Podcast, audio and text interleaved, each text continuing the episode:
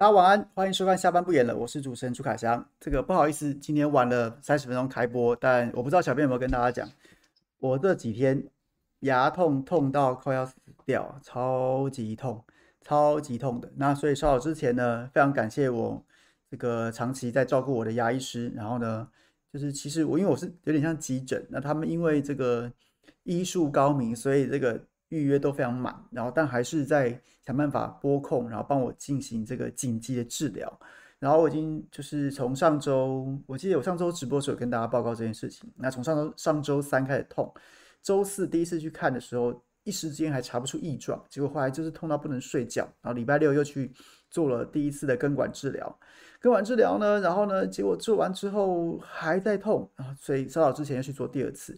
那现在的毛病就是有点不知道痛源到底是哪一颗，因为没有明显的蛀牙，看起来就是牙神经痛，所以我现在讲话非常吃力。然后，但是又觉得说这么多朋友都在等我，都在支持我，那我无论如何还是来跟大家聊聊天。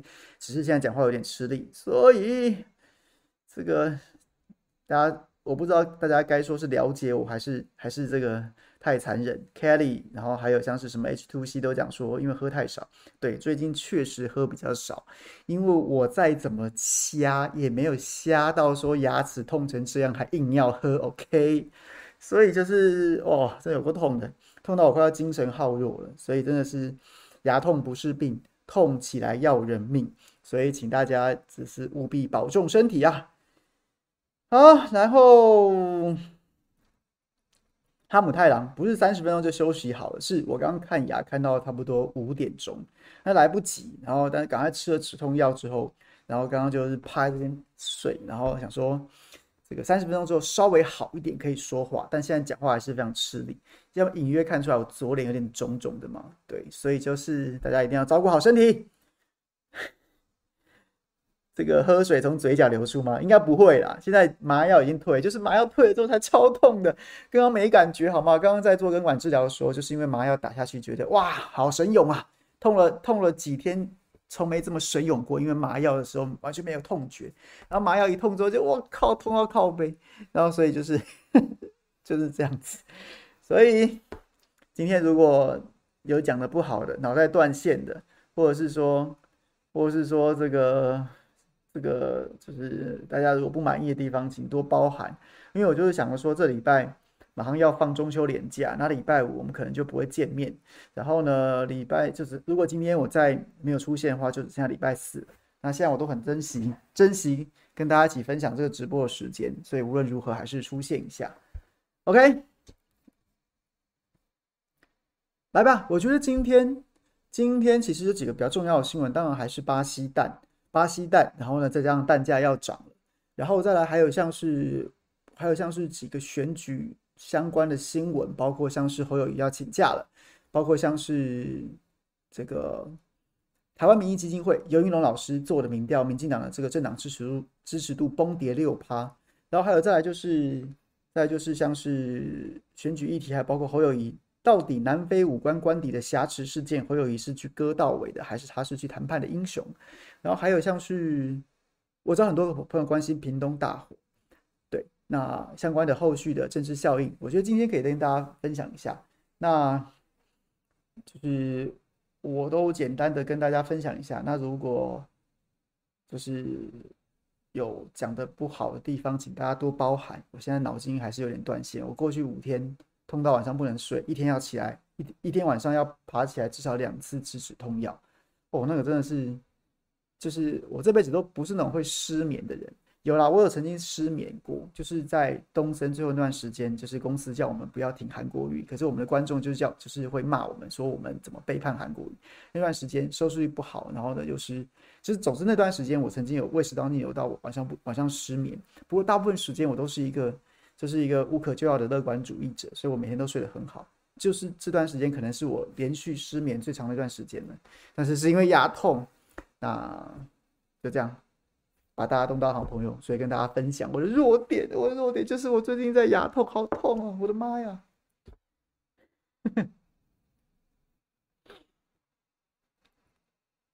好，来吧。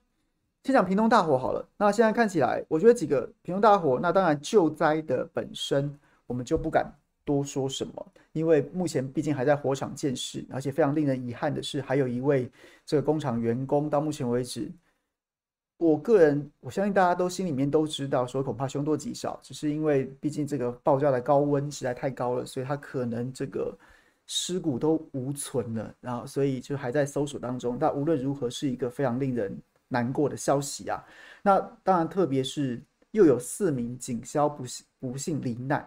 那我个人在看到这个新闻的时候，我一直都有非常深的感触啊，就包括什么呢？包括像是我都还记得，二零一四年那一年，就是国民党首次在六都选举当中大败的那一年。那那一年，当然我们的这个现任的行政院副院长郑文灿就选上了桃园市长。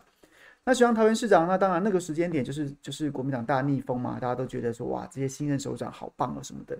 然后记得吗？那时候就有一个桃园新屋保龄球馆大火，然后那时候呢，郑文灿其实就闹出了一个一个风波，就是呢，他把他的脸书当成是好像在做即时转播，就是好像说，哎，我来了，哎，现场怎么样怎么样，呃，我我我我现在指挥怎么怎么怎么样，大家还记得这个新闻吗？他就是把这场这场大火当成是好像是就是一个实境秀。他好像是一个主持人，他好像是一个旁观者的角度，然后再转播这个。那结果其实其中有很多的这个消防弟兄也是，就是进入火场之后，然后呢，却是因为这个可能平面图跟就是他们得到的图报报这个政府机关的图跟实际里面的装潢是不一致的，就导致很多弟兄就在里面受困，然后呢也不幸的就就是殉职。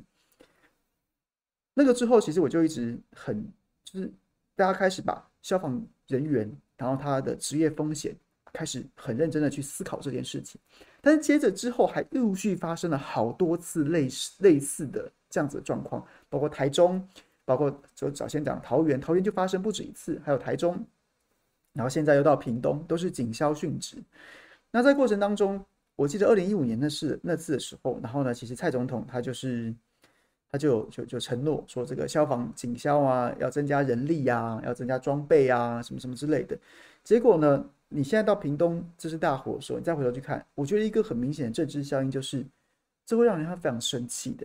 二零一九年吧，也就是第不知道第几次发生这种警消重严重的殉职事件的时候，那时候蔡总统就讲说，他要以五年为一个单位，二零一八年对不起，二零一八年的时候，以五年为一个单位，然后呢要。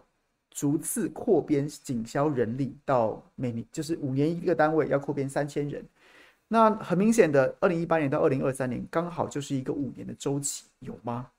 其实没有啊。这个数字我看很多的这个报章媒体，还有包括像是我看到牛许婷啊，包括游淑慧都已经写了，增消防署自己承认说只增加了一千六百多人，只增加了一千六百多人。那明显的跟这个五年三千人的目标其实达标大概刚刚过一半而已。然后呢，最近又有另外一个新闻就讲说这这个这个这立法院预算中心就有讲到说，警消的训练，尤其是消防人员的训练的训练在在在这这几年当中下降三成啊，从从这个每年大概大概十六十五万人次左右，然后变成十一万十二万人次左右，代表什么？代表说你的勤务吃重到他没有时间去进行训练。各位，这件事情我非常有感是什么？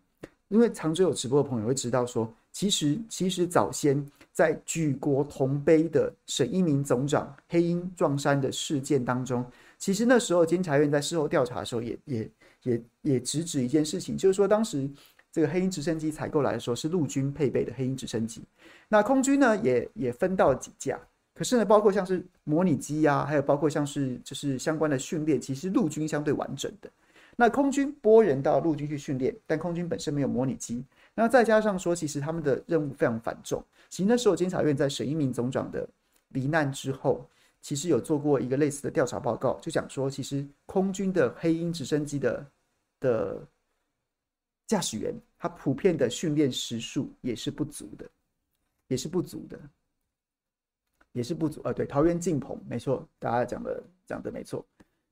然后呢，也是不足的，所以后来，所以后来监察院报告，我非常建议大家去可以找这份报告来看，它其实真的令人非常揪心啊，因为当时疑似是正驾驶已经出现有点空空间迷向的感觉，在云雾当中当中飞行，在山谷云雾当中飞行，它已经有点失去失去了这个这个这个空间感了。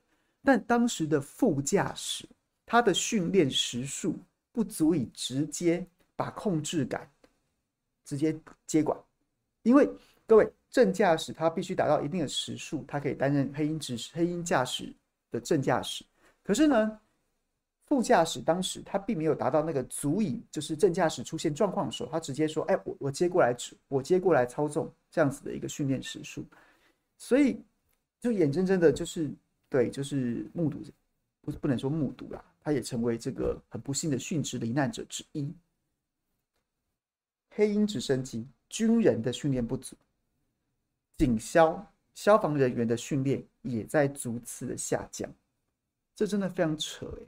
然后大家去查，消防署一年预算三十三十亿左右，三十亿左右。总统亲自承诺说要在补足人力，没有达到，装备没有达到，然后呢，预算三十几亿，三十亿左右的预算，然后于是大家的相对剥夺感跟那个愤愤怒的情绪又又又被激起来了，包括什么？包括你三十亿给消防署。两百亿给唐凤，两百亿给唐凤去搞数位发展部。到现在，我就问我们国人有没有人可以告诉我，可以可以可以告诉我，数位发展部它到底主要工作是什么？成立到现在有没有一项可以拿得出台面上来的一个政策？我都不要讲政绩了，你起码可不可以告诉我一个他正在做，而且你知道他在做，而且民众有感的？三个条件有一个就可以了。大家不要讲面线，不要讲点面点面线，我知道你在反串。可是真正拿命在拼搏的军人，拿命在拼搏的消防员，他的预算却是这样子杯水车薪、欸、所以我觉得这个是这个是会有政治效应的，所以你无怪。再加上他是屏东屏东屏东县爆发的，那是民进党执政县市，所以你看府院党的处理是非常的快速的，取消党庆，总统发文。总统勘灾，赖清德勘灾，非常快速的，因为他知道这会烧出民怨来。那当然，后面还有开花一些政治的效应，包括什么？包括像是，包括像是，像是这个消防局长，屏东县消防局长，我个人让人觉得他非常扯，他是他是警大毕业没错，但是他直接派到新闻局去，新闻局去，然后呢，就是几乎完全没有在警界基层服务的的经验。包括我的，包括我们的同业，很多资深的同业，然后其实这几天也觉得非常惊讶，怎么会有这样子的一个资历？因为警大基本上你再怎么样都必须要分发到警务、警务、警政部门去服务一段时间，之后再转文员，这不是不可以。可是呢，根据这消防局长他呈现的这个资历是完全不曾出现这样子的这样子的资历。后来呢，这当然目前为止消防局长自己没有说，大家也还是在拼凑的过程当中。就是警大有一个所谓的安全科啊，安全科，安全科，安全科呢，就是可能他过去就是他可能就不是直接的警务工作，他可能会派派任到像国安局担任担任这个联络人，又或是派到调查局去担任联络人这样子的一个一个工作，有所谓安全科，他就不会直接被派任到警务警务机关，警务机关，但是呢，派到国安局、派到调查局去当这个联络员。但是拍到新闻局的又很罕见，那于是又有很多同业在推敲说，其实当当年在这个警总裁撤的时候，警总裁撤的时候，那时候警总当然大家知道警总不是什么好机关啦，可是警总呢，它就有一项业务叫做电检的业务，电检就是检查今天电影有没有什么地方是这个为匪宣传，有没有什么什么什么电影的情节是不不妥适的，然后有政治问题的，然后有电检的的。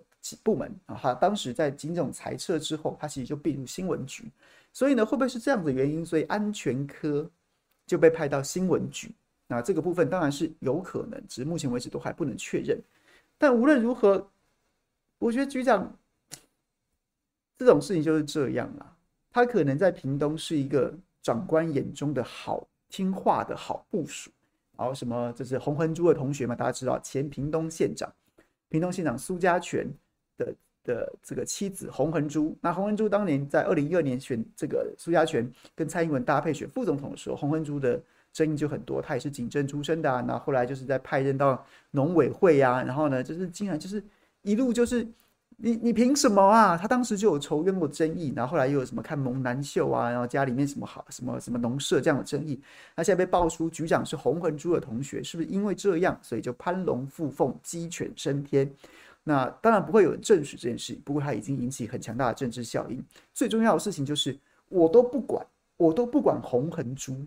我都不管洪恒珠，你是什么？你当时这个其实屏东县的地方新闻，在局长上任的时候有讲过，他就是什么从这个秘书，然后干到这个主秘，再干到副局长，现在当局长。然后他他自己讲他自己的施政，讲自己的从政经历，就是他努力完成潘孟安指示的一切工作啊，所以这个素有成效，所以他就被这个周春米。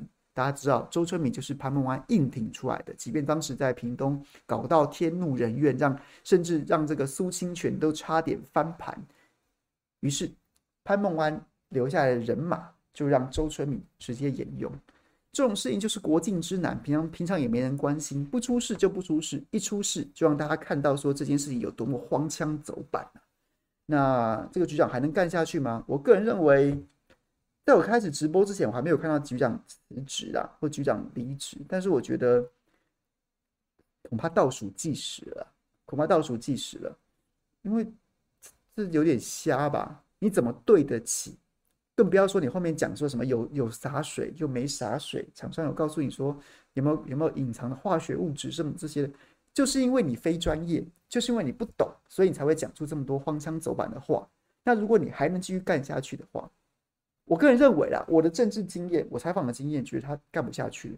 如果你还能干下去，那我服了你，我服了民进党，我服了民进党。你是不是真的觉得自己在屏东可以躺着选？你是不是真的觉得明年赖清德已经躺着选？你就继续干 ，OK？ 是啊，嘉荣，你早就早就混错了，早早就跟我绿的朋友混个一般一官半职，我都不知道感慨多久了。我就是当年党政办错章。好啦，开玩笑，我没有党政，我是无党籍的，只是就是对不对？当年如果我加入民进党，我现在还要在这边跟大家直播吗？我现在是不是早就党就帮我开个什么节目，然后呢，就是党就早就把我带去一飞冲天了，也不一定啊。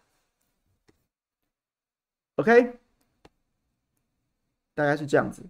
这个慧张慧说我太小声，这个不好意思，前面有跟大家报告，我现在这个还存在一个牙齿跟喉咙都非常吃力的状态。所以今天如果太小声的话，这个请大家见谅 ，OK？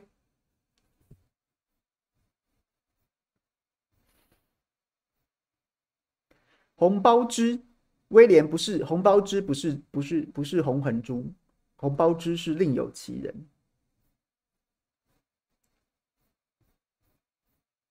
工具人说凯翔太可怜了，我把这周要买 swag 钻石的扣打都抖给凯翔了，敬业精神加油！等一下。swag 钻石的扣打是是是是 swag 是那个辅导长那个平台吗？然后买钻石是可以用来干嘛？然后你买钻石的扣打才三十元吗？哎，我没有在嫌弃大家抖内的意思，我只是说，嗯嗯，你现在是一个抖钻石给我的概念吗？那钻石钻石这么便宜吗？全国第一响有可能哦。如果我当时加入的民进党的话，我现在可能就有全国第一响。这种这种这种节目哦，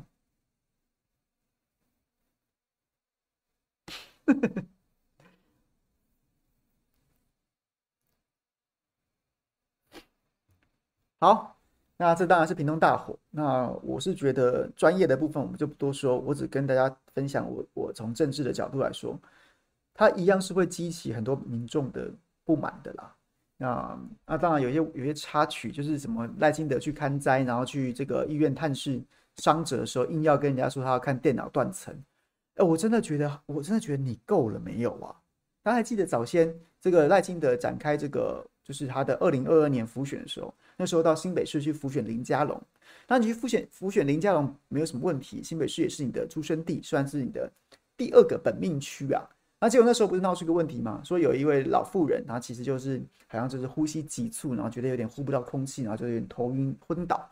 然后结果赖清德呢，不知道哪根筋不对，救护车都已经来了，老人家都已经被送上救护车了，他老兄蹦蹦蹦蹦跑过去，然后呢就是要帮老人家看诊。我真的觉得你是脑你是脑残是不是？你现在你有神经病是不是？你有神经病是不是？今天如果是老人家在路边倒在那边。没有人，没有人看顾，你去看他，我就觉得 OK。虽然我还是会觉得说，为什么那么巧？你是你是政治柯南吗？走到哪都有人死掉，或都有人出事吗？啊，这我都不讲，不酸你。假设真的是这样子的状况，你下去救，我都还觉得合理。啊，人家都已经上救护车了，那、啊、救护车偶一偶一开走就好了，你去拦着人家说你要看这老人家状况，你是神经病是不是？你有什么事啊？这就这这就已经莫名其妙了。现在人家人家躺在医院，你老兄去你老兄去探视，就已经根本就已经打扰人家休息了，妨碍人家。人家院长还要出来接待你，这副总统，你还要看电脑断层，关你屁事啊！关你屁事啊！如果要等到你去看电脑断层，那不如医院关关门啦，关门啦！你真的是眼不够哎、欸！我真的觉得这件事情非常值得谴责。非常值得谴责，而且而且第一时间第一时间三立新闻，各位三立新闻，我有看到我朋友存那个页面，他第一时间又把这种当成是什么赖神救人这种政治造神的新闻在写，就后来发现说这样这样写恶评如潮啊，大家都聊到不行啊，想说你他妈够了没有啊？结果后来哎、欸、改改文啦，然后还把那个副的影片硬要看电脑断层那一句拿掉了。所以就是，我就觉得，我真的是不懂哎、欸，大家有没有看到这个新闻？赖神去跟人家抢着说要看电脑断层，关你屁事啊！关你屁事啊！好，凯翔哥，我当年加入民进党搞，搞不好现在就是内政部长，我搞不好已经在新店选立委，不知道选几次了，我搞不好已经不知道选几次在新店。好，来吧。屏东大火，对不起，我屏东大火，我自认我没有花太多时间研究，因为我不想要触碰那个专业的部分。我们政论名嘴去讲专业的部分，其实没有比那些被骂的人高尚到哪里去。我只能跟大家分析一些政治效应，跟讲一些政治上面的脉络。好的，来，那这周还有什么消息？还有什么新闻呢？侯友宜请假，开始请假了。那我个人，我个人有两点看法，有两点看法。第一点看法是，第一点看法是，我从来，所以我直播朋友就知道，我从来不会在乎人家什么落跑不落跑 的, 的问题。包括早先像是韩国瑜在选的时候，我也不觉得落跑是个什么问题啊。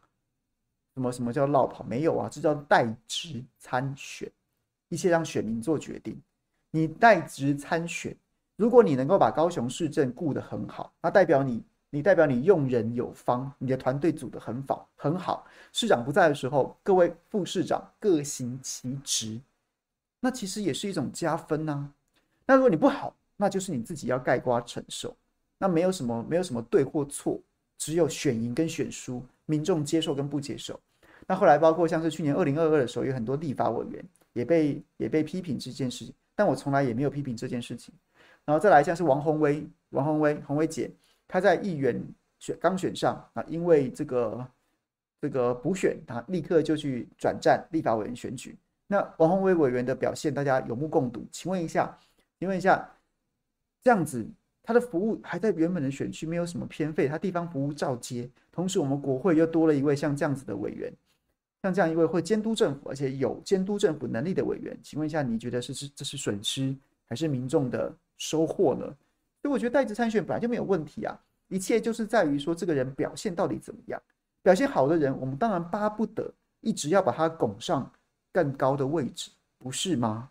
那如果表现不好的话，那那那那他代不代职，他都不应该做这个工作啊，就是这样子啊。一切还是回归印在选票上面那个名字，他值不值得，就是这样子。所以我回头讲，我觉得侯友宜代职参选这件事情本来就不是问题啊，本来就不是问题。他今天能够把台北市政、新北市政顾得好，那代表他 选, 选任副市长选得很好，把事务团队 给, 给教育组成都非常好，那对他选总统选举反而是加分啊。那如果他顾得不好，那他就是扣分啊，你就是 double 扣分，那你就概括承受，没有对错，只有你接不接受而已。所以就是这样子。那第二件事情就是，我今天有看到波基写，哎，我跟波基还其实还是好朋友，我们私下会联络。他就有讲到说，因为屏东大火，所以很多很多朋友。很多很多的总统候选人，包括柯 P 啊、郭台铭啊、赖清德啊，都说暂停选举活动。但结果侯友宜在却却选择说要请假正式参选，那觉得这是秀下限。这件事情我跟波西的看法就不一样，波西的看法就不一样。我觉得，我觉得，我不会觉得暂停活动，我不想用，我不想用矫情去评论暂停活动的人。我觉得那只是一种选择，那只是一种选择。每个人面对这种重大悲剧，他的情感也许难以负荷，他需要一点时间沉淀。他的理智也许会觉得说，让这个社会稍微安静一下，然后大家专注在救灾这件事情。我觉得那是一种选择，没有说这样子一定是对的，没有说这样子一定是对的。我觉得，我觉得如果是我的话，我觉得如果是我的话，我的情感没有问题。我甚至会因此觉得非常愤怒。愤怒什么？就愤怒我早先讲的，你蔡英文说五年要增加三千人力，你做到了吗？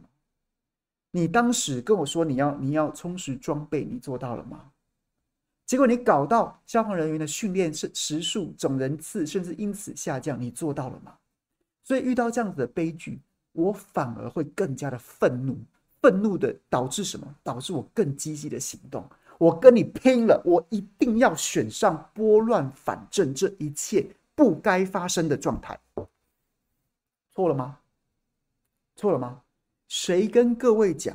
谁跟各位讲？遇到这样子的事情，就一定要呃，大家一起祈福啊！不要批评，现在不是批评的时刻，现在是祈福的时刻。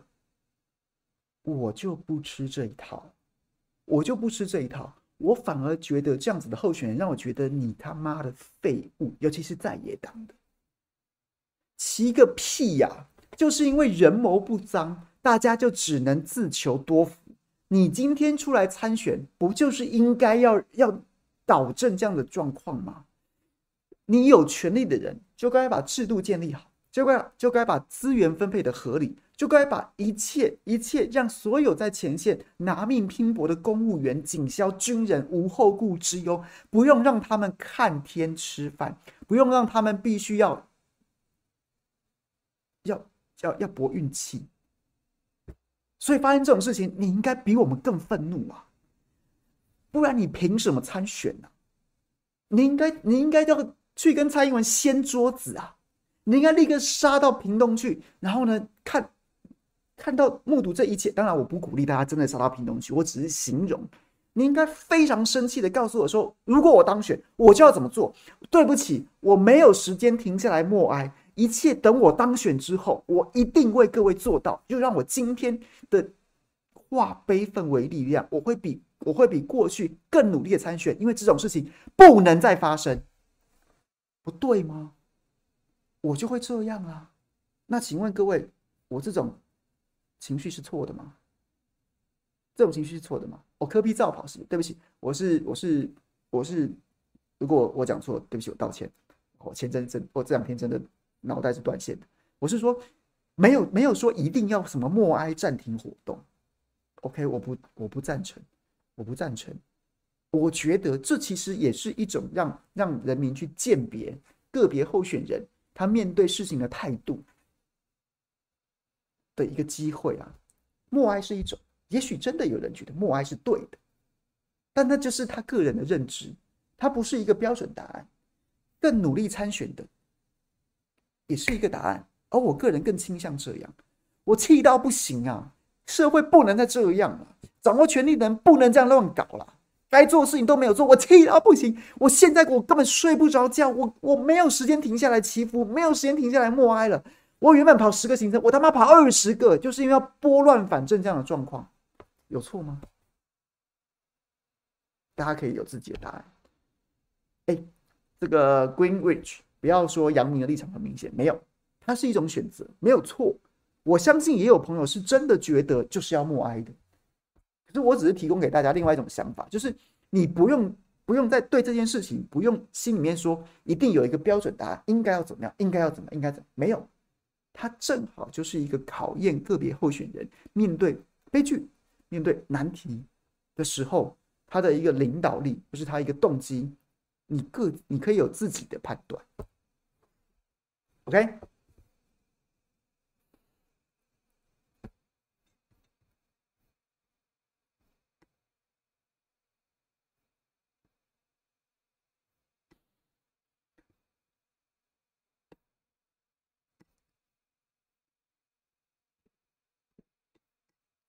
好，然后刚才说什么要讲什么？蛋蛋的事情我，我我我可以老实跟大家讲，我有绿营的朋友，绿营的朋友直接给我看内参的民调，民进党在这一波当中，因为蛋的问题摔得很惨，所有的指标，不管是政党、总统候选人跟个别候选人，都在这一波当中受伤啊。上周不就跟大家讲了吗？蛋的问题从超司那个，也许从商业经验的相对剥夺感，你怎么会取得这么这么好的标案？怎么公政府的标案有这么好做的？当然它是，甚至它不是标案，它是专案。到后来，它完全变成一场食安风暴，完全变成一场食安风暴了。那就那那那尤其尤其伤害的是什么？伤害的是妇女票，伤害的是什么？是长者票。很有感呐、啊，很多长者，很多长者不想要吃那种什么大鱼大肉，都觉得说吃蛋是补充蛋白质最好的方式，然后又相对来说可以可以料理的很清淡，所以长者对于吃蛋这件事情是有感的。那妇女家长更不要说了，更不要说了，就是这样子啊。那你你让大家吃臭蛋，让大家活在食安风暴当中，你怎么会？你告诉我说党又赢了，这根本鬼扯淡。也确实，绿营的朋友有给我看内参的民调。全部都掉。游盈隆老师的台湾民意基金会也显示，民进党的政党支持度重挫、啊，就是因为太害怕了，就是因为重挫了，所以就要拼命的出来跟你讲说，没事儿，没事儿，打也没有用，哎，赖清德民调又升了，哎，就是要跟你讲这些。这场选战到现在为止，只要绿营急着跟你讲没用的事情。都是重伤，云豹哎，打云豹没用啊！什么赖赖品妤会不会当选啊？你现在还敢讲赖品妤一定当选吗？哎呀，赖清德民调没事儿啊！你敢你还敢讲赖清德民调都没事？看起来好像是啦、啊，但是我就有讲，你赖清德民调之所以看起来没事的原因，是因为在野三个还是还是三只小猪那个死样子。一旦如果整合成一组，你觉得赖清德民调会没事吗？大家会开始有一个寄托的时候，你觉得赖清德干这么多烂事，民进党干这么多烂事，还会没事吗？就是这样啊。然后，我觉得，我觉得什么什么，现在开始，昨天开始不是有什么侧翼在洗说什么啊？你看，你看，就是蓝白蓝白红黄在打缺蛋，在打巴西蛋，打到现在蛋蛋价又涨了吧？涨价这一笔账要算在。要算在这个蓝白仔身上，各位胡扯什么东西啊？胡扯什么东西啊？早先我非常不屑的义美食品不是引发声明吗？为什么我们要采购这么多的巴西鸡蛋来做我们的长条鸡蛋糕？因为八月份在缺蛋啊，八月份就在缺蛋啦、啊。就试问各位两个问题啊，第一个问题是，八月份就在缺蛋了。八月份，八月份，八月份，农业部还在逼台农洗选洗选改标啊！八月份怎么样？八月份的时候，别忘了台农的蛋品是九月份被抓包洗选，然后呢，把那个时候的洗选日当成制造日，被林北好友打抓到说：“哎，你前面放三四个月啊，你还九月份洗选之后还制造日期让人家吃到十月啊！”八月份就在缺蛋了，义美跟我们说八月就在缺蛋，所以，所以他必须要采购巴西鸡蛋。请问一下，那个时间点，蓝白仔有是因为蓝白仔打蛋吗？那时候就在缺蛋啦，所以九月份九月初就已经涨一波啦，九月份涨一波了，关关蓝白台什么事啊？就是你缺蛋的缺口一直没补上啊，你缺蛋缺口一直没补上，那问题大家又又又又又更不懂啦，又更不懂啦。那你请问一下，你的五千万颗销毁蛋，三千万颗库存蛋是怎么回事？哎，你真的是不扯淡还好哎、欸，你不你不卸责。你不狡辩还好，一狡辩，嘣嘣嘣嘣，又连环爆啦！是蓝白仔打蛋，害蛋涨价，因为害大家不买了进口蛋，国产蛋的需求增加涨价吗？不是啊，回头去讲啊，义美用巴西蛋被抓包，这讲是个逻辑哦。义美用巴西蛋被抓包，他说因为八因为八月份就缺蛋，他的集蛋糕没有办法没有办法，只好买巴西蛋。八月份缺蛋，那时候有人在打蛋吗？没有吧？九月初蛋就已经涨破一波前了。那时候，那时候确实有人在追蛋的事情了。不过那时候的攻击都还针对超司，都还针对超司。当时涨价的时候是九月三号吧，公布在九月份的第一波涨价，是到了是到差不多那个时间点才才在追超司。之后，林北好友才抓到九月五号台农洗选蛋。制造制造日期跟洗选日期前面已经放三四个月的空档，然后呢，既然要大家吃到十月，在那之真的是之后啊，开始打巴西鸡蛋是那之后的事，但蛋之前就已经涨过一波啦。然后你说那没有还是有关系，那第二波要算在蓝白仔身上了嘛？没有啊，那请问你仓储里面那八千三五万五万五千万颗已经要销毁的，跟三千万颗库存的，你为什么不能释出呢？所以你蛋的问题还是蛋的问题啊，就代表你根本就找了莫名其妙不对的厂商。现在没人谈超市，我们不能让它就这样沉下去。你你的进口政策是错的，所以导致八千万颗鸡蛋必须要销毁，跟库存到现在不敢释出，导致蛋价节节飙啊。然后同时还酿出食安风暴。你没有做对一件事情呢、欸，吉仲，你没有做对件最近任何一件事情。但我还是要跟各位说，我今天看到有网友在讨论陈吉仲是不是史上最好，中华民国史上最好的农业部长？陈吉仲是不是中华民国史上最好的农业部长？我个人认为是，因为到目前为止，中华民国史上就只有一个农业部长，所以最好的是他，最烂的也是他。所以 OK， 不要相信那些乱七八糟的的的的。的逻辑啊，而且你你越是这样讲，越越让越唤醒大家，越唤醒大家，你跟你再你再继续鬼扯嘛，你再继续鬼扯嘛，涨两波啦。第一波的时候是因为蓝白仔在打巴西蛋吗？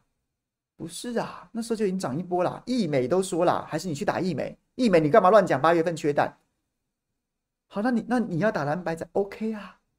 那你库存的鸡蛋为什么不释出呢？你那些鸡蛋干嘛不销毁呢？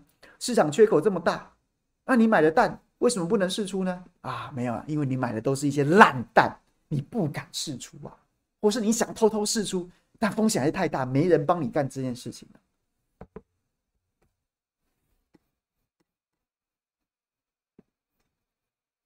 OK， 好，那还有什么要讲的？还有什么要讲的？刚刚前面有讲到，还有什么要讲的？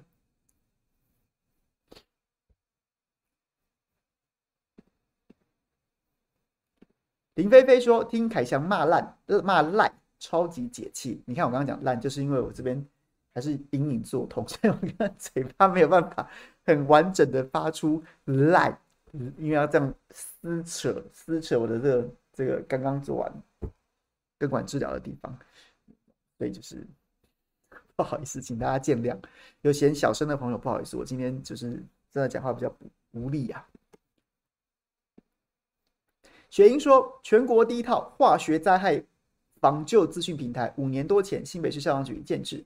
二，平台管制新北市所有工厂有储放危险物品，包括种类、数量、位置以及厂区救灾应变指南等资讯同步传递，连接一一九智智慧判解系统、火灾抢快决策系统，抢救现场处理对比比处理快更为重要。侯副市长就是如此，实实在在做代志。OK。”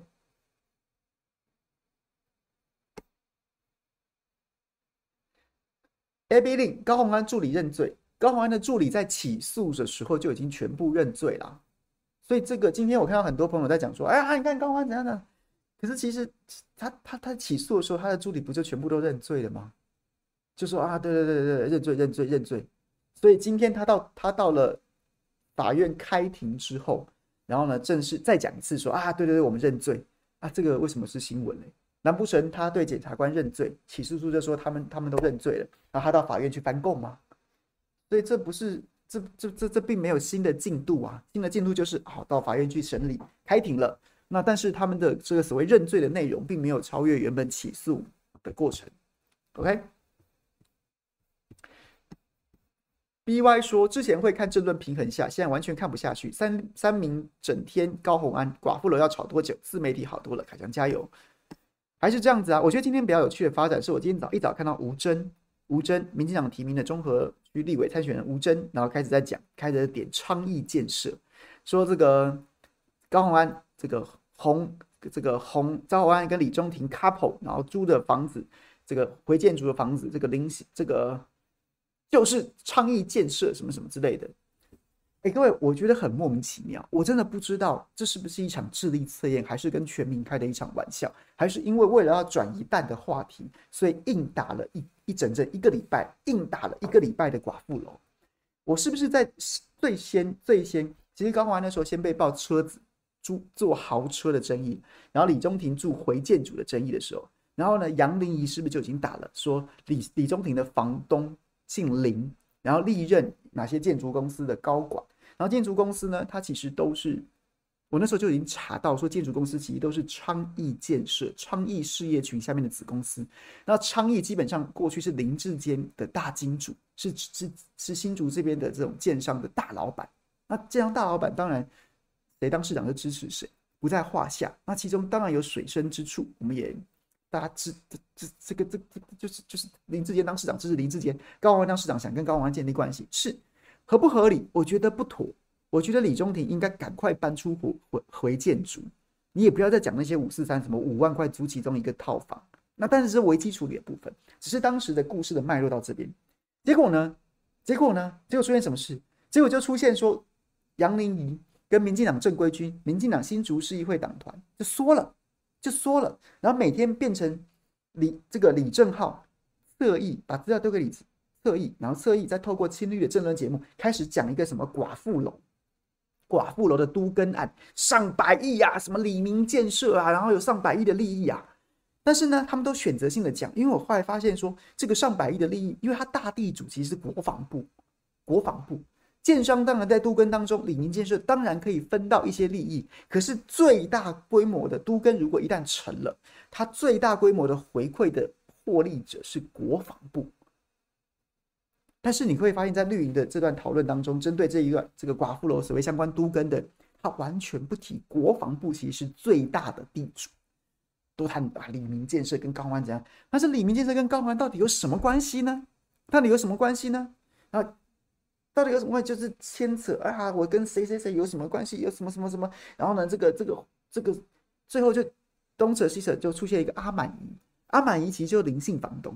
那后来呢，就把阿满姨变成独立的一个角色，要把她从跟昌邑建设切割，好像阿满姨就是阿满姨，阿满姨就是一个叱咤风云、只手遮天的阿满姨。然后因为不能打昌邑啊，我在新竹的朋友讲说，昌邑大老板对于杨玲仪、对于民进党去打他非常不爽，觉得没有必要做到这种程度吧，所以昌邑不能讲了，只能讲阿满姨。但阿满姨明明就是昌邑的高管。你要怎么样不讲倡议，只讲到阿满姨，但是故事又讲不下去了。然后呢，这个寡妇楼都跟你再来讲，讲来讲去，讲来讲去，国防部的地啊，最大利益是国防部啊，那那就不能讲国防部，只能讲只能讲李明跟高虹安，哎、啊、呀，讲讲讲讲讲，又讲不下去了。然后最后，好了好了好了好了好了，就讲高虹安跟李明之间啊，感觉好像有很多猫腻，很多猫腻。问题是，那你的证据是什么？环评太快了。说来说去还是环评太快了，我都不懂。然后每天就就拿那些那些那些标签、那些关键字来骗收视，来吸眼球，就是然后呢自得其乐讲一大堆，有没有？这个王义川不是讲什么啊？阿满姨怎样怎样怎样怎样？最新的说法是说阿满姨会不会其实只是一个代号，根本没有阿满姨 ？What？然后又来讲又来讲说什么这个都更啊，这个都更啊，环评真的太快啊，李李正皓拿出好多资料说这个都更太快，讲不下去了啊，最后一切回到原点。杨丽仪不敢再碰长议了，毕竟杨丽仪是新竹市议员，吴峥要选中和的，反正也不太选得上，所以无所谓，直接只好再讲回长议。B Y B Y， 你不是说你有在追？我讲的是我讲的对不对？讲不下去啦，每条线索硬讲了一个礼拜，东讲西讲，最后大家只问一句：请问到底有什么一枪毙命的证据？我上礼拜五就讲了，就是。都更太快了，你洪安，你都更太快了。请问这跟贪污有什么关系啊？你东讲西讲，然后弄一些角，弄一大堆角色，然后活灵活现，讲的跟说书一样，到底有什么问题啊？到底有什么问题啊？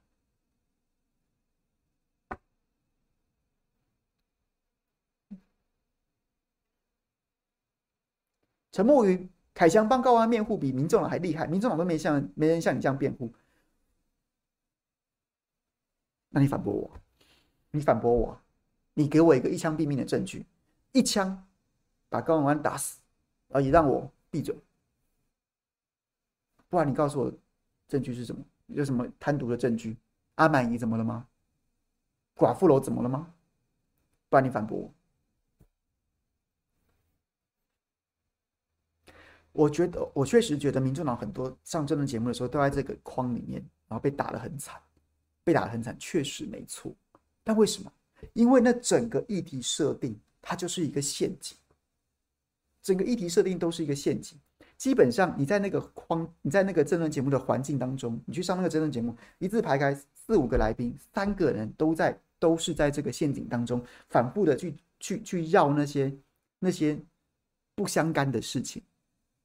啊，阿满姨跟明显有关系啊！啊，这个这个明显有什么什么关系啊？这个什么时序怎么样怎么样绕来绕去，在那个环境当中，三个人都一直在跟你讲这件事情，三人成虎啊！所以你再怎么辩论，如果你没有办法直接跳开那个那个思考的脉络，直接讲，那请问证据到底是什么？你当然就是看起来就是像是一个傻子，然后会被电得很惨。那不然这件事情就是这样子啊，这件事情。我跟你讲，最无聊的就是你不用在政论节目上面吵，你赶快去新竹地检署按铃告发高虹安。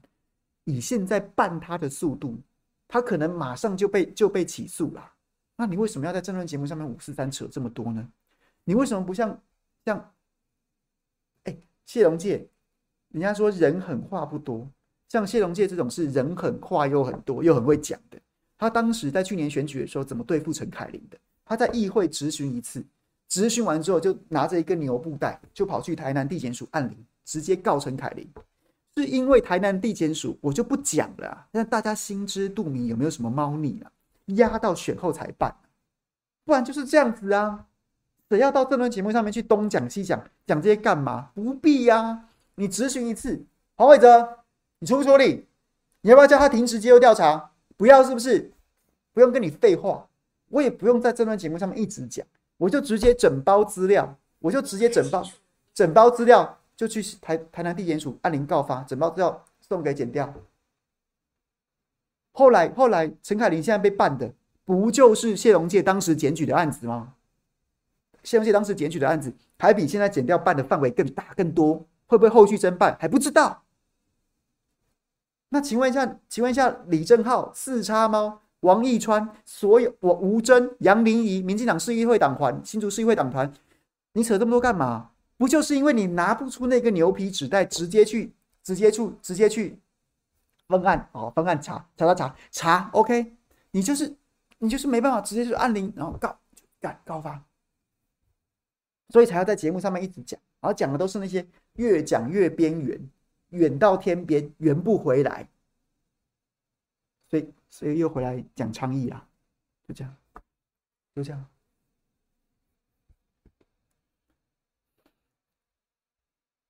B Y， 谢谢说朱建有分案是不是？赶快查，赶快查，赶快起诉他，赶快起诉他，把阿满姨也起诉一下 ，OK。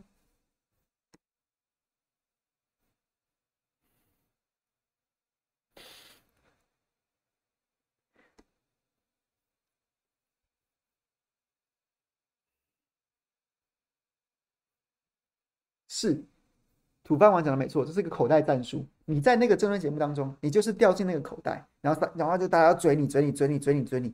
然后呢，其实小弟毕竟曾经做过政论节目制作人，制作人，所以知道，所以会深谙很多人说话的陷阱。有的来宾是准备了很多资料，要上去讲一套自己的逻辑、自己的宇宙、自己的论述。有的人呢，其实不做什么功课，那就是今天只在听着你讲什么，然后从你的口中去挑语病，然后那然后那个其实已经无关宏旨，单纯来拌嘴的，来拌嘴的。我现在看很多政论节目就有这样子的味道。那民众党的各发言人跟上节目的人，第一个，我觉得他们也没有认真在帮高虹安辩护，他们可能也不太了解内情。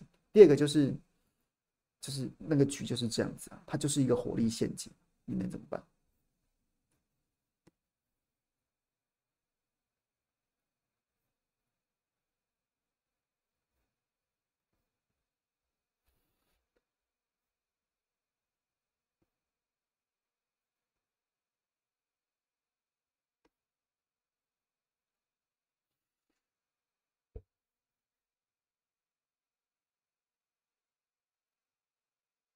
？OK，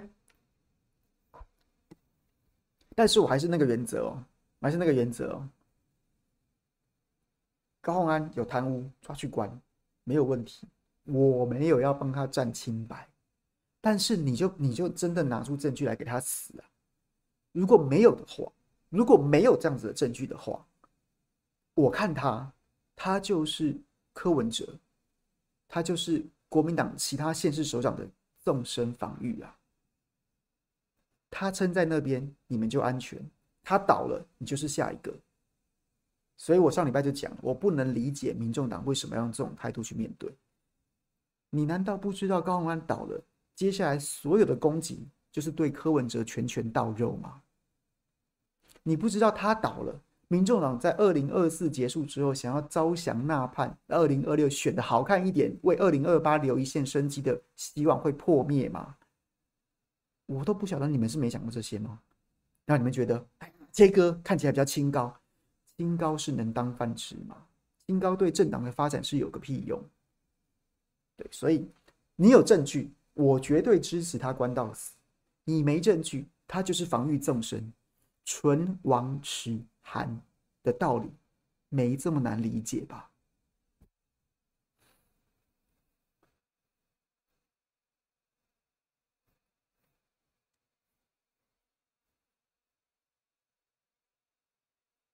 为什么没提名昌邑媳妇？不是本来说要让他他要选立委吗？之前有传说李这个李延慧这一次要选选立委啊，但是后来怎么发生什么事我不知道，也许也许赖清德有意见，不知道。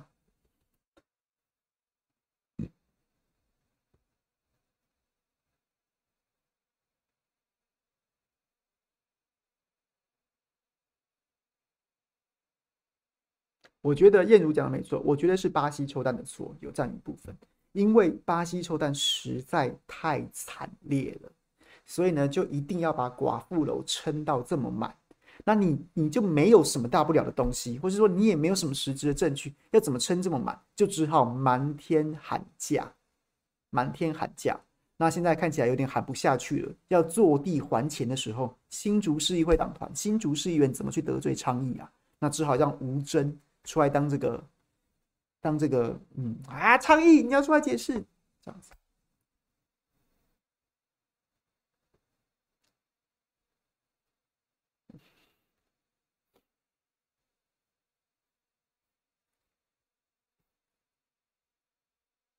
B Y， 我真心觉得三三总干事目前为止没有派上用场，他已经是民进党、民众党从政经验最长的，我很失望。我觉得跟格局有差了。我跟格，我觉得跟格局有差，毕竟这个黄珊珊副市长，他的选举胜利的经验就是在市议员而已，他没有选赢过任何市议员以上的职务，所以我觉得格局应该是有差吧。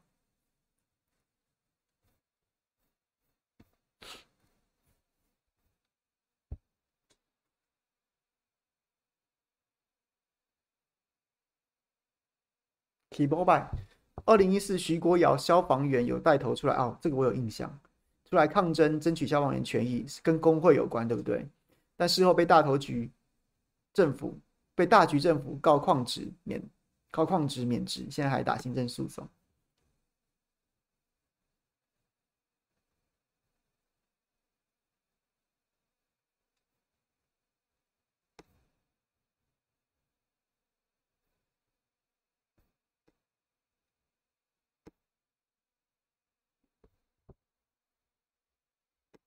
好了，讲完了。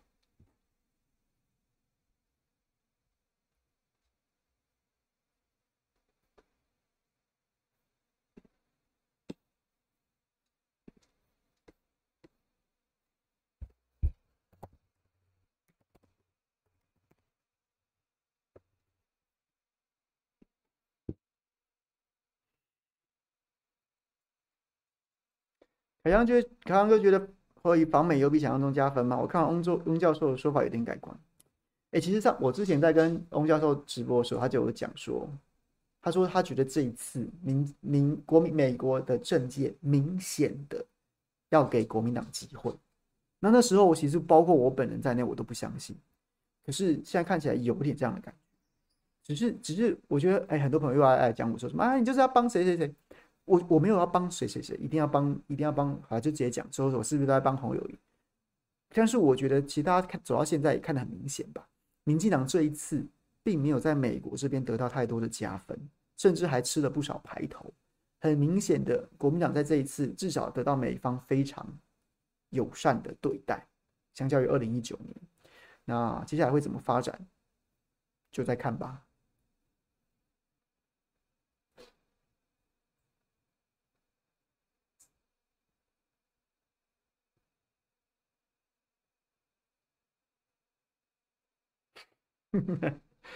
狗会开门，真的啊，狗会开门啊！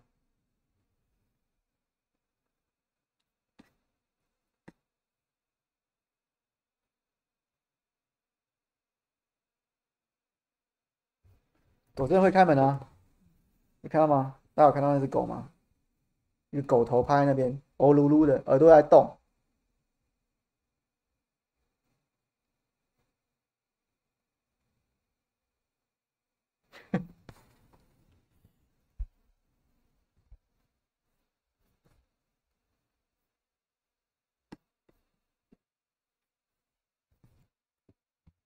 玉光兄讲的代职参选的确不是个问题，但我不喜欢。我觉得就是这样子，就是这样子，喜不喜欢都是看个人。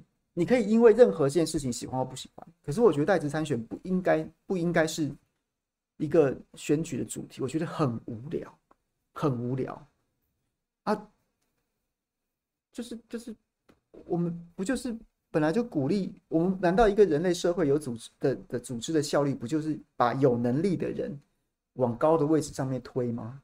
所以，所以那台湾的选制就是每两年选一次，那总是会有重叠，不然就改成说以后全部台湾所有选举都同时选，啊，大家都不要在那边代职，不然的话，市议员做得好的，他要转战立委，那他就非要非要空在那边等两年吗？那这也没道理啊。我们不是希望有能力的人，就是他每一每一分一秒都在为国家服务，都在为人民服务，那能够让他有更多的权利为人民服务，为国家服务更好。嗯，那那不然就是那，但是如果代职参选变成一个议题，甚至变成一个原罪的话，那他就一定得空在那边两年。那对我们是好事吗？不是啊。台湾的行政首长也是一样啊。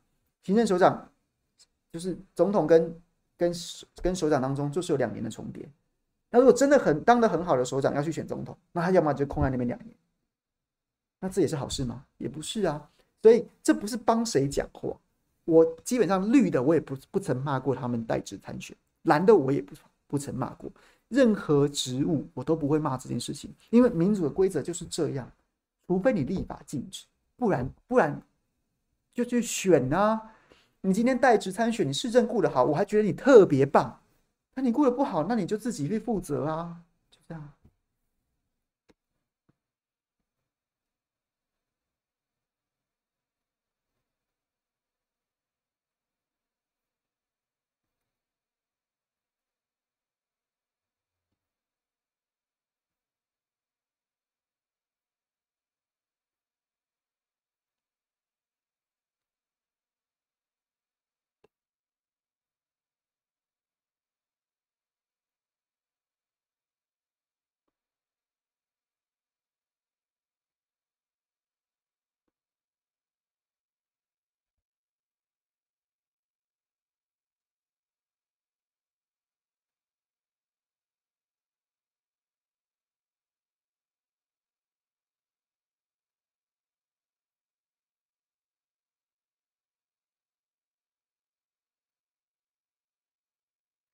他丢柯 P 没代职参选哦 ，OK 啊，没有问题啊。我是说代职参选这件事情根本不该是个议题，所以有就有，没有就没有，就是没有什么好讨论的啊。你没代职参选，我也不觉得你特别棒啊。那还是回到你本身。那你有代职参选，我也不会觉得你特别糟啊，还是回到你本身啊。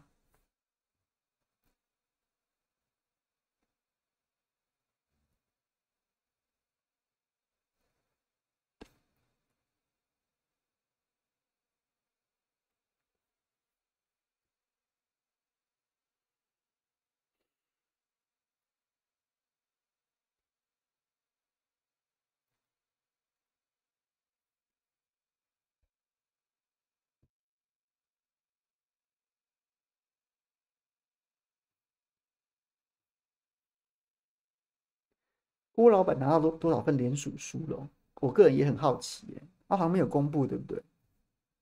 那没有公布应该不会是好消息，好消息应该巴不得敲锣打鼓。没有公布应该不会是太好的消息，但是我没有我没有内幕消息。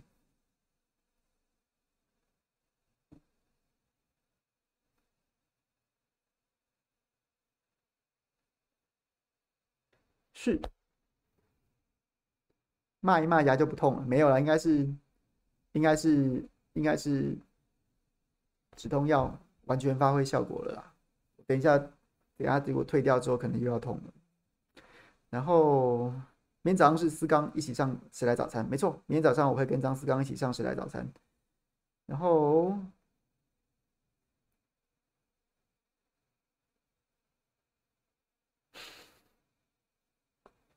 五点八万份吗？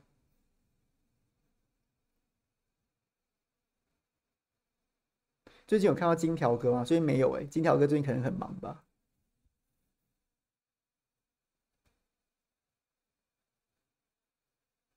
觉得联署郭董联署会过吗？按照现在的速度，不是很乐观呢、欸。因为通常你联署就是一个一开始的时候大家很期待嘛，然后可能一开始的时候会冲的比较快一点。那后面当然你就是必须要在这个漫长的四十五天当中，不断的提出很多的题材。那我我现在看看郭董好像没有什么题材啊，还是说他有大招放在后面？就是这就像是跑步一样，我们除非是那种很训练有素的马拉松选手，会是全程有很精准的配速，不然你前面总是会真的会跑得比较快一点。那之后你就可能要在之后就是，比如说你有一些题材，让你让你再一次声名大噪，或是你有一些振奋人心，或是你有一些什么样的一些一些消息被释放，那。如果你一开始就冲得不够快，那又看不出来你后面还会有什么力度。我觉得接下来接下来政治上面，包括民进党都会在等说等，因为我觉得时机差不多到了，就是侯友宜从美国回来，好像柯 P 好像又要去嘛，那顶多就再拖到十月十月初他回来。他如果在美国那边再得不到什么好的好的回应，或是或是一些。一些比较正面的讯息的话，我觉得谈判时机到了。十月，十月大家要大家要翻大家要翻牌了，底牌要翻了，这个国家的底牌要翻开来了。如果都如果三个人都不整合，如果都不愿意整合，主要是柯跟侯不整合，那大家就可以订一月十三号的机票出国去玩了，不用在那边自欺欺人啊！我会赢什么什么赢？你赢个屁！我就看清楚侯友宜跟柯文哲你们两个的嘴脸，你们现在讲为国为民都去吃屎，十月份差不多要翻牌了，你们愿不愿意整合？为了整合愿不愿意牺牲？在十月份的时候就见真章。如果大家都一定要坚持当政的，我就看你接下来要怎么去说服民众，你怎么还有脸讲那些啊国家这个社会应该要怎么样怎么样怎么样？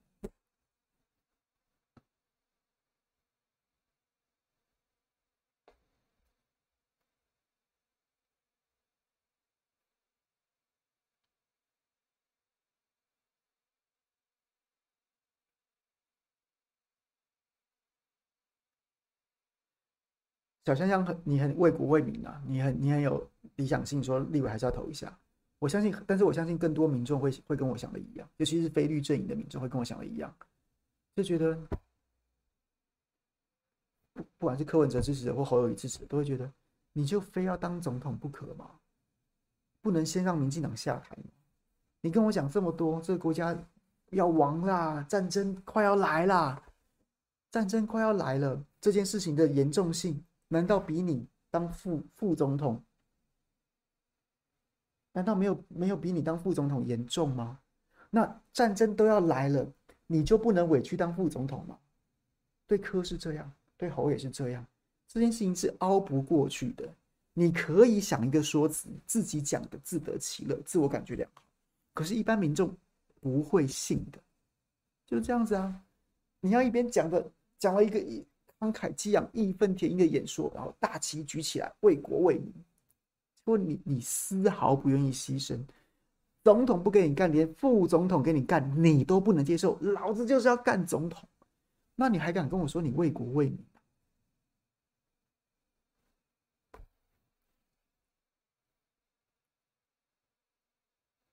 就是这样，这是一个逻辑上面的绕不过去的坎，绕不过去的坎。双方如果谈崩了，谈崩了之后，选举就一直都会被这个问，被这个被被被这样子的议题给攻击啊！这样干嘛啊？你会当选吗？那讲说你为国家，你是为自己吧？不然为什么副总统不可以不可以给你？你为什么不可以做副总统呢？绕不过去的，绕不过去的。好啦，今天谢谢大家啦。明天早上就是，对我觉得，哎、欸，伟伟电讲了一个很重点，屏东烧就是战争缩影。各位，我有我有朋友在屏东为医疗体系服务的，他讲说，这个大概一百多人死伤，屏东的医疗体系已经爆满，一旦爆发战争，一百多人死伤，恐怕只是零头啊！台湾真的经得起这种事情吗？那你你你你跟我说你为国为民。这种眼这种事你看在眼中，不行，我还是要当正的。赖清德当选没关没关系，我就是要当正的。我不能当总统，那就让赖清德当总统。你绕得过去吗？你十月份谈谈崩掉，十一份十月份去这样登记，你你你要怎么面对所有这样的质疑？还有还有两个多月。好了，谢谢大家啦，谢谢大家啦。我们明天早上吃来早餐再会，拜拜。